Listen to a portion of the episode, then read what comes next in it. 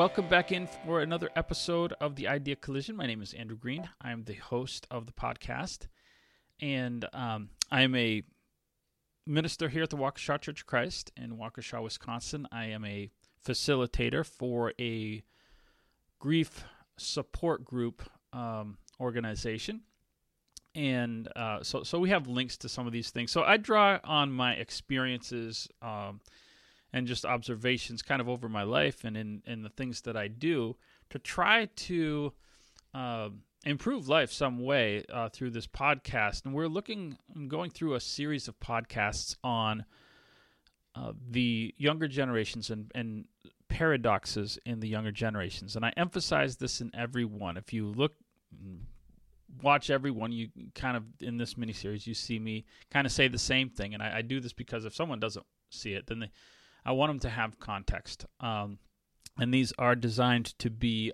isolated. So some things are repeated regularly, and I want it to be emphasized that saying that there's a paradox in a generation or in a group of people is not to disparage them. That's not the purpose of it, but it is to. It's not to say that one generation is superior to another. Right, and in fact, really, the idea of generalizations of these different groups of people, whether they be old, young, whatever, they're kind of arbitrary. Like, who decides when a generation starts or ends? And sometimes you'll see why you say, well, the millennials are this to this, or the boomers are this to this, and sometimes those aren't really even good indicators. So there is an arbitrary nature to it. When we say Gen X, or we say boomers, or whatever we say a group of people, we generalize millions and millions of people, and probably there's no person that fits into the exact the exact stereotype. So. Would you say that, for example, 70-year-old people in Ukraine are exactly like 70-year-old people in the U.S.? No, of course not. Why? Well, we'd say, well, there's different culture, right? There's a culture over there, so we wouldn't expect they've experienced different things, and so their culture is different. Of course, they're going to have different types of generations. The same thing is true here. There's different cultures in the United States. There's, ethnic differences. There's regional differences, and even within one geographical area in the United States, you can have people raised, according to different standards of customs. So they can have a culture within their own home that's slightly different. So, we don't want to overgeneralize. There are a couple of illustrations that show the absurdity of generalizations, or placing too much stock in generalizations. And China categorizes their years. I don't know how religious this is now, but there was a point at which they put stock in the idea that there's the year of the dog and the year and the monkey and whatever, like that everybody born in a calendar year has the exact same character map. Like, that's kind of ridiculous. Well, you want to go even crazier is to, people that look at horoscopes. It's like, wait a minute. If you're born in, the month of April, all people born in the month of April in human history have the same character and can expect the same things to happen to them. Well, that's stupid. Right, so obviously generalizing large swaths of humanity has a certain risk to doing it. So we want to do this within a way that is productive.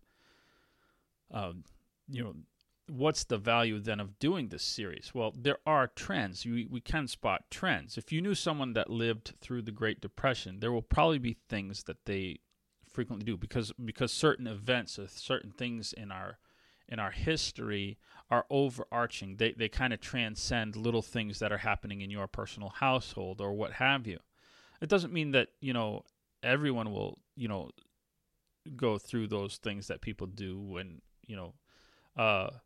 You know, whereas my generation was raised in prosperity with the, you know, the 4-year, 5-year exception of the consequences of Jimmy Carter's administration. So for us, things are more disposable, right? And we just kind of, I don't need that, throw it away.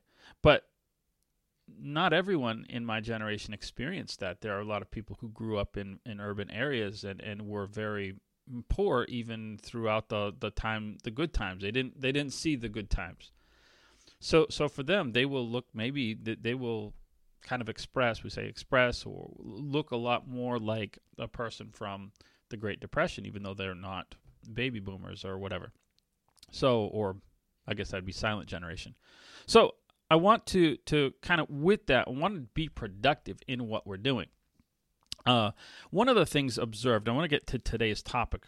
One of the things that the younger generation, the millennials specifically, but it would be also true of Gen Zers, as I have some of them in my home, and I can see them when they're on their couch. So it would be true also, is that they're kind of the selfie generation.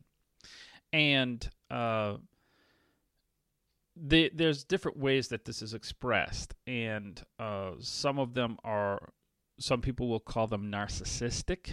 Hold on for about 10 seconds and I will get to that one. Some people call them individualistic. And I guess it depends on what kind of spin you're trying to put on it. Now, with regards to the word narcissistic, my observation is that the majority of people who have ever used that word don't know what it means. Narcissism is a clinical observation, and it's used like a slur. And people who use it that way do not understand what the word means. Narcissism is the inability to really to feel empathy for another person. It's really actually very dangerous to have it. Very few people have true narcissism, where they, you know, a person with narcissism, you could be like an alleged friend, someone really close in their circle, you could be experiencing a tragedy, like a significant tragedy, and they just have no ability to really feel for you. I'm not saying they understand you, but I'm saying very few people understand unless they've gone through the exact same thing.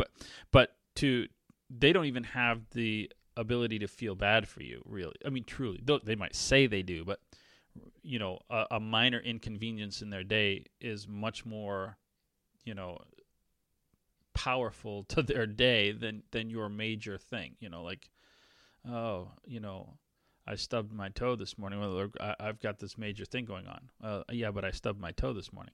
So they feel their own thing. That's true narcissism. And they are dangerous people because in a moment they can just decide they want to do something and they can't feel the impact of what that will do to other people. So it makes them very dangerous. There's not many true narcissistic people. So I don't believe that the millennials are narcissistic, right? So when we say selfie, let's look at the word individualistic because that sounds nicer, right? And that's where I want to spend my time today. You know, it's a nice idea, being individualistic, but I find this to be incorrect, not because of a lack of character in millennials, but it's just because they happen to be human beings. That, you know, every generation, I think, has liked the idea of individualism. My generation loved this idea. So it's not a thing of millennials. We just, I guess it looks different. The technology looks different, you know, probably best summarized for us in a few songs, you know, but the one that I think of, 1989, Madonna had the song "Express Yourself," right? And, you know, we were all about expressing ourselves. In the 80s, that meant wearing bizarre clothing, which was typically neon colors, you know, very, very flamboyant, you know, having strange hairstyles. So like half of my hair is missing over here, and this side is neon pink. Or you know, I did not do that. I guess I wasn't a good Gen Xer, but that was the idea of expressing yourself. Well, to look at contradictions and paradoxes, you know, is not exclusive to any generation, because a year later, the very same artist, Madonna, came out with a song called Vogue, which, you know, champions the idea of doing what everybody else is doing in popular culture. And so here we are. Express yourself, be very individualistic, but do so in a way that everybody is doing. That's kind of this individuality conformity thing that we love, right? And I don't keep up with music, but I expect that someone familiar with a lot of music, if that's what you're into today, would find the same contrast in music, where even within one artist, where we'll talk about all the you know, I'm this. I think Lady Gaga had a song something to that effect, but you know, I expect if I look through her catalog of music, there would be a lot of songs about conformity too. I don't know, but not a Lady Gaga fan. I apologize for that. So there's, you know, when we look at individuality, there's a lot of buzzwords that you'll be familiar with. So you know, diversity is a buzzword. Equity is another one. Inclusion, acceptance is a buzzword. Tolerance, identity. These are all buzzwords that surround, and they're all good words, by the way. I mean, if your eyes are twitching, you know, just look at the words themselves. They're all wonderful words, you know, used in a proper context. The problem with these words is not the words themselves or how millennials use them or whatever, but it's that people don't really mean them, right? The ideals that are expressed in the word itself are not really meant by the people who use these. People are kind of just as misled about that as they are about the word narcissistic. It's not used properly. Now, I'm not accusing millennials of being insincere. I think they're very sincere when they use these words. I think they would like to hold these values. But the problem is that these values go against our human nature. You can look at any viewpoint that is discussed in the world today, in the public forum. In these words, if you, like I say, you probably kind of, your eyes are twitching when you hear these words, because you understand what they're connected to, and deeper ideas and broader ideas that these are used in relation to. And you know, take any viewpoint that is discussed, right? Any one of these topics that I'm talking about, you know these viewpoints, and you know what the accepted viewpoint of the majority is, don't you? You can just, any one of them. I'm not even going to give one, because you know them, and you know what the accepted viewpoint is. And so if you want to do a test, do your own test on the validity of individuality. Just go out there in a public forum anywhere and express the opposite viewpoint of the majority view. Now, you might actually genuinely hold the majority view, but you might not, and just kind of, we just soft pedal it, or we lay low. Right? We don't go out there and express an alternate opinion because we understand. We want to be accepted. We have friends that, you know, they hold this view or what have you. We want to be accepted. That's a deeper value to us than being individualistic. I like being individualistic right up until it would exclude me from a group. So I, you know, let me express myself, but let me be in vogue. And that's really the primary and secondary. There's one value, and then there's a secondary value. And we will always give up the secondary value to hold on to the first one. And, you know, if you do that test, you're going to see reactions to your expression, your individualism, and depending on where you are and what the viewpoint is, you will find a wide variety of responses. Now, it might just be like an insult thrown your way on Twitter. In some locations, in some places, you can lose your job.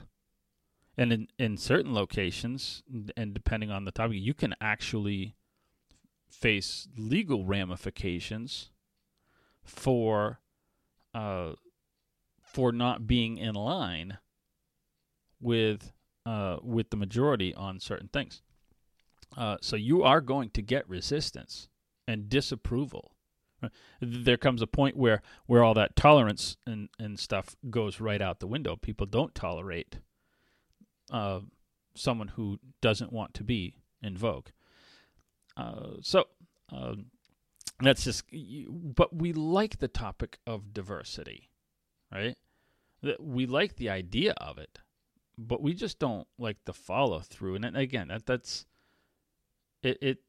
It's not a millennial thing. That's a human thing. And right now, millennials are struggling with it because of their age, because they're kind of at an age where, you know, you get to my, I guess you get to my age and older. So I'm 50 this year. I'll be 51 here shortly. And you get to a certain age and you don't care. You actually don't care. I mean, very little. But when you're still in that, there's still an age where inclusion is extremely important to you. And so it was the same when I was young. And the older generation was one that didn't care. Well, you know, guess what? If you can do that to any generation, they wanted inclusion. They wanted to be accepted. And so they went along with whatever the majority was at their time. So, you know, saying we like the topic of diversity. Okay, let's look at that, right? But people will treat other people identically, in contrast to this view of diversity. It's like we like kind of like a view of diversity, but diversity for us means everybody in this individual small group has to be exactly the same. It's called intersectionality, is a word that's used today for that. Everybody in a particular group is identical, but. So we have diversity, but this group is this group, and then we're going to look at this group, and this group is, they're all the same here, you know, and you can look at what happens. Take an ethnic minority, right? And take an ethnic minority who does not look, act, dress, and vote.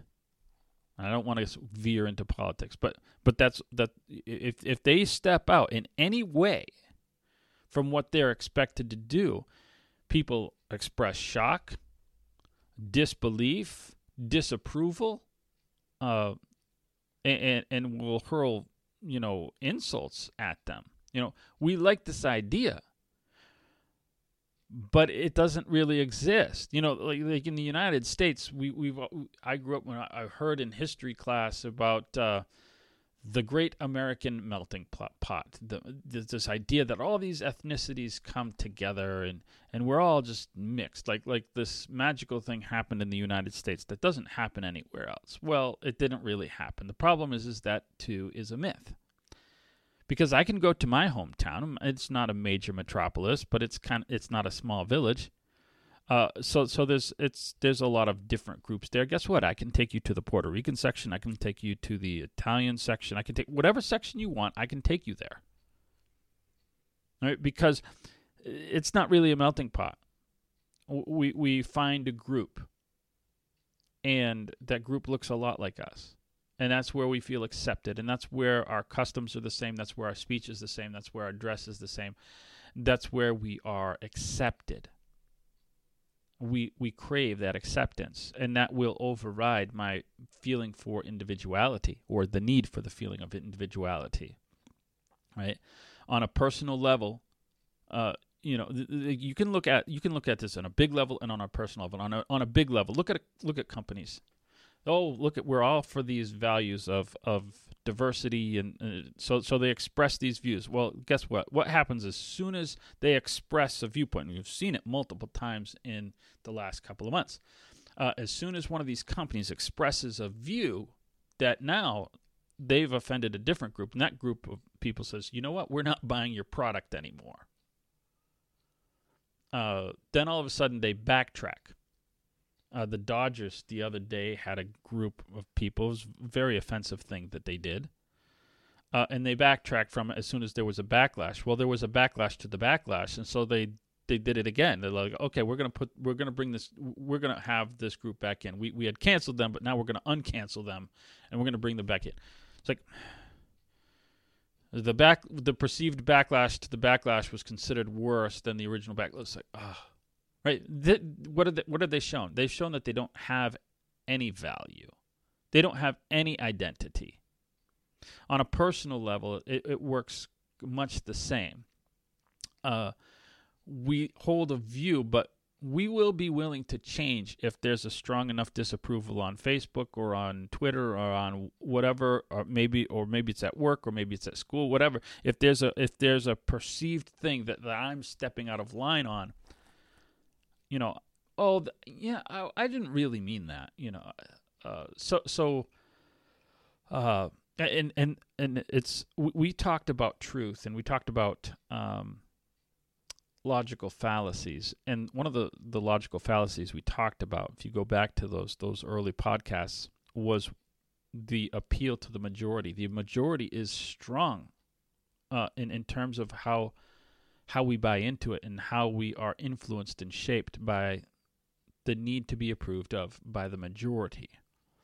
And so if we perceive that the majority is on the wrong side, we will often kind of try to find a way to get from where we're at in our individualism to over there. And in doing so, we will often sacrifice actual values that we have, not fake values, but not just things that we've kind of thrown out there, but an actual value that we have, that we know, things that I know.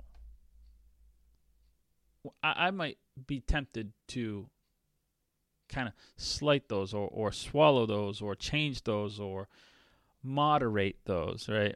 Whatever your view, whatever your favorite word of choice is, you know, those views will change and be altered because of my need for acceptance. And so it becomes destructive.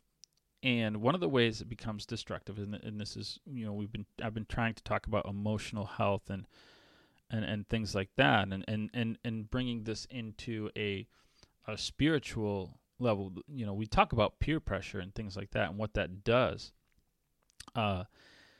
And we will sacrifice genuine values. There's an instance in the Bible, really on kind of a lot of the same topic, the racial diversity and things like this, where Peter, who had a definite value, in fact, he was one of the first to express this value, the first in the New Testament that we know of, to express this value, where people who were not Jewish would be allowed into church together with a Jewish person, and the majority of religious people, Christian people, they were like, well, we don't know if you can do this, Peter, and so a group of them, a small group of them, came up, and pretended to represent the majority. Maybe they did, I don't know, but they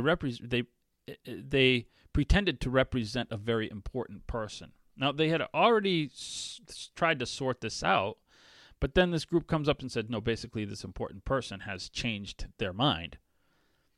And so all of a sudden, Peter himself, the person who had championed this value, finds himself doing the opposite, and he would not even eat together in the same room as non-Jewish people. Well, that's not going to be good for a church. And so in fact, it says that he was such a hypocrite. The word is hypocrite. You know, it's used harshly for him because he knew better. that another person who was even more, a person who was so, a guy by the name of Barnabas, was very much about an inclusion of people and trying to genuinely extend an olive branch to people. He did the same thing, right? It just kind of this group mentality kind of, well, if James is doing it, then I better do it. And then so he says, well, if Peter's doing it because James is doing it, well, I better do it. And this group mentality, you don't need Facebook. You know, we see it on Facebook, but you don't need Facebook historically for this feeling of being accepted by the majority or the not even necessarily the majority, but sometimes it's just the dominant group, whatever it is. We have that need for acceptance, and we will change our behavior, and we will do destructive things for other people. But in the long run, we will do destruction to ourselves because we will lose identity. Right now, millennials are 40 years old or approaching 40 years old. Well, guess what? That means they're entering this part pretty soon. They're going to be who they are, and we're going to start looking at them like we look at my generation, where, okay, guess what? There's not hope for the generation itself to change. They have to change now. They have to find an identity now, because they have this shifting thing with the majority, and it's accentuated because of social media. And if they have an identity of no identity, that leads to something called crisis. So it's important for us to identify truth, and whatever it is in your life, you need to identify truth and cling to that truth regardless of the majority, regardless of how you think it will affect your identity if you continue. So I encourage you to go through it and look at the values you have when you're by yourself, the things you know, and you're going to have to be deliberate in holding on to those things in certain situations. Not saying you have to be obstinate with people, but you do need to be deliberate in holding on to your values. So we'll see you next week.